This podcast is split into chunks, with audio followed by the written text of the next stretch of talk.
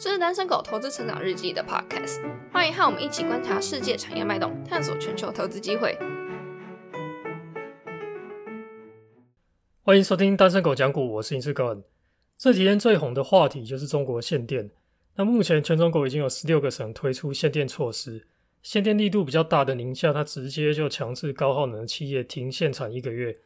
那九月十六号，中国发改委提出双控制度方案，江苏、广东大部分的企业以开二停二的方式执行，也就是开工两天，停工两天。那有不少台山工厂聚集的江苏昆山市呢，当地政府就要求企业从二十六号到三十号都要停产。受影响的包含了被动元件啊、PCB 电源，还有零组件厂商等等。那中国的“十四五”规划目标，今年能耗强度要下降百分之三。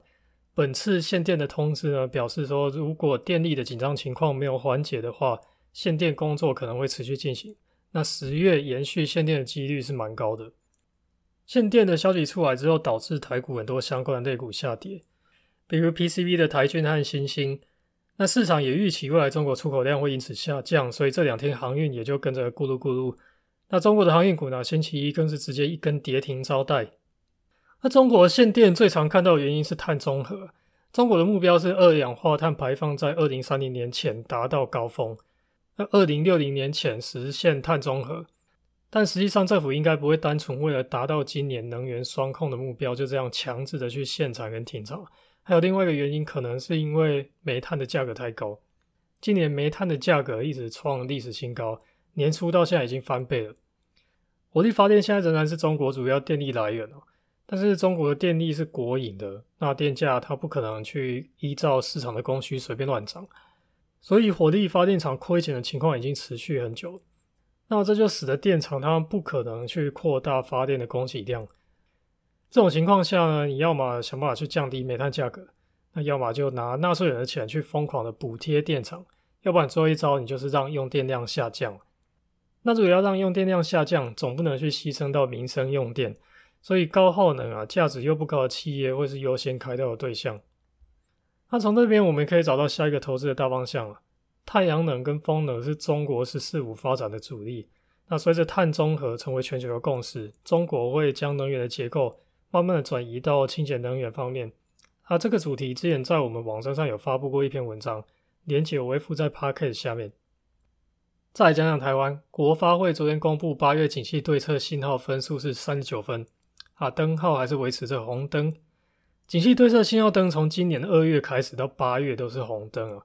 那预计未来行政院一千六百亿的这个纾困振兴，啊，再加上疫情趋缓，然后还有五倍券，内需的消费应该是可以渐渐的回温。那讲到疫情趋缓啊，前几天单身狗投资进阶学社群里面的一个对内的个股报告，有一位社员他报告八四六二博文，我觉得可以顺便提出来讨论一下。博文的主要业务就是健身工厂。那健身工厂今年预计展店十家，那目前有五十三个营业据点。以会员数算的话，健身工厂的市占率大概是二十八趴，大概是二十万人左右。那因为之前三级警戒，健身房关闭，健身工厂之前的会员他可以暂停会籍，公司五六月的营收就整个蒸发了。虽然目前降到二级警戒，但还是有很多人不敢去健身房。那从好的方面来说呢，健身房近期是谷底，没错，也没办法再更烂了。而且资金不够雄厚的小型的健身房，在疫情期间更容易倒闭。啊，World Gym 啊，还有健身工厂这种比较大型的连锁健身房，它是它只是持续的去展店，所以整个市场会太弱留强。疫情之后，产业集中度可能会上升。那这位报告的同学蛮认真的哦，他找了蛮多的资料。最后，他是假设二零二二年能回到疫情前单店七千三百万营收的水准，然后 margin 也跟疫情前一样，那再加上展店的因素呢，去估明年的 EPS，最后再用一个 forward PE 去估出目标价。那估出来目标价多少我就不说了，那以免有人乱买哦。那我自己是认为这个估值方式是还蛮多值得探讨的地方。第一个是明年单店营收能不能回到以前的水准。以我观察来看是比较困难一点，像最近台湾几乎已经没有本土疫情了嘛，但我上个礼拜去两家不同健身房，结果都没有什么人。我也特地上网看一些健身的讨论区哦，真的有一大半的人还说不敢去，或者说他们就说呃，在家运动就好了，不要去健身房了。那国外也有媒体做过调查，发现有一部分的人习惯在家运动以后，就算疫情趋缓，他也不想再回到健身房了。那台湾一般住家空间比较小，在家运动不太方便，只想要在家运动的人的这个比例可能会小很多，但一定还是有一些啊。那在家运动其实就跟 work from home 一样了，由俭入奢易，由奢入俭难。你人要变胖变懒是很容易的，可是要你再回去健身房锻炼，需要克服惰性。那 work from home 也是一样啊，你穿一条内裤在家边挖鼻孔边工作，呃，习惯了，那要你再恢复通勤去公司上班，当然也不容易。所以现在美国有些公司，它要求 work from home 的员工回去上班，就遭到抗议。那除了营收以外呢，毛利率或营业利率要回到以前的水准，也是有点难啊。健身房这个生意，只要有营业，不管你有多少人来，它的水电房租、薪资、折旧等等的费用就是固定在那边嘛。它并不会因为你人比较少，那这些费用就比较少。所以说，它的毛利率跟你的营收有很大的关系。那我们举一个简单的例子来说，假设你经营一个小生意，那你的成本固定是八十块，如果你的营收是一百块，那你的毛利就是二十趴嘛。但如果你营收九十块，你毛利剩十一趴。那如果你营收八十块，你毛利剩零趴，总体来说，我是觉得这个估值有点太过乐观了。因为健身房如果能够恢复到过去的水准，也会是一个比较渐进的过程，而且还要考量到疫情这个不确定性的风险。如果有在健身的人呢，可以留言说说你的看法。好，那说到这边，再顺便宣传一下我们的第二届超级潜力股竞赛，时间是十月十六号星期六下午。第一届比赛选出来的有好几档，后来表现都不错啊。啊，如果想报名旁听的话呢，可以点 p a r k e 下面的连接。好，那上一集我讲到，想知道怎么修正策略最快的方式是直接去问人。后来就一位粉丝私讯来问美股资产配置的问题。那这位粉丝很认真，他还自己做了个表格，啊，分成十大项，有不同产业里面，然后又有几家公司，那每一家公司呢又分别配置几帕。然后他这一笔十一万美元的资金是闲钱，目标是放十年，不常常进出。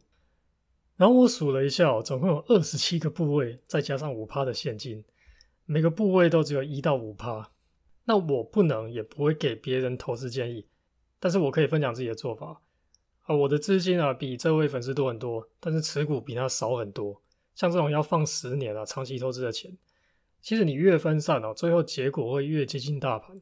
如果是我的话，我会觉得那不如干脆就买 VO 啊，或者 QQQ 这种 ETF，还可以省下自己挑股票的麻烦。那如果你是要主动选股的，尤其是资金不大的情况之下，你过度分散的成本其实很高的。一个有其他正职工作的人，要真的深入了解还有追踪二十七档股票，基本上是不可能的事情。而且一个部位只占一点点，你大概也不会想要深入去研究，啊，因为要花的时间和回报是不成比例的。但是你如果没有深入研究的话，那你在不理解的情况下，波动大的时候就很容易做错决策。那这位粉丝也有说，他真的是这样哦，他没有深入研究，信心不足，所以他的 C 呢卖在两百块，到现在为止就少赚了六七十八。在决定要投资什么之前，要去考虑胜率和赔率，然后再去比较各个不同的标的，胜率赔率综合来看，如果比较差的，你就把它淘汰掉了。二十七档比较一下，一定可以淘汰很多。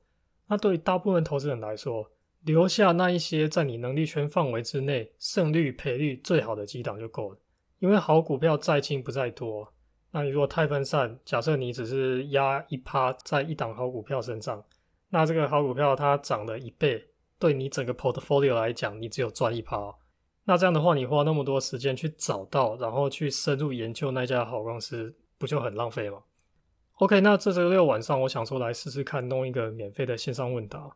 如果有什么问题都可以问，不管是投资上的问题或理财上的问题，还是说你对单身狗投资超级潜力股竞赛感到好奇，但不知道这在干嘛，甚至你在考虑要不要买电动车之类的都可以问哦。但是不要问我可不可以买什么股票。那关于这种问题，我一律建议 all in。问题的表单我会放在 p a c k a g e 下面，那想问问题的话，就先填一下这个表。如果有够多人有兴趣参加的话，就会举办。那下一集我邀请到一位在加拿大特斯拉前员工 Alfred 来聊聊他的故事。Alfred 十五岁的时候移民加拿大，那二零一三年的时候呢，忽然有一个突如其来的一场车祸，让他经历长达五年的复健生活，然后身心受尽折磨，甚至还遭到公司之前。后来他在电视上看到 Sixty Minutes 的那个 Elon Musk 讲到快哭出来的访谈，那心情低落的 Alfred 他就深受激励，于是就打起精神去争取进到特斯拉工作。那后来他真的顺利成为特斯拉员工。Alfred 现在已经不在特斯拉，但他经历过特斯拉一八一九年生产地狱那一段黑暗的时光。对 Alfred 的故事还有特斯拉有兴趣的人呢，千万不要错过下一集的访问。那这里就到这边，我们下期再见，拜拜。如果喜欢我们节目的话，请帮忙留下五星好评，在 Facebook 看 YouTube 搜寻“单身狗投资成长日记”，可以找到更多丰富的内容。感谢您的收听，我们下期再见。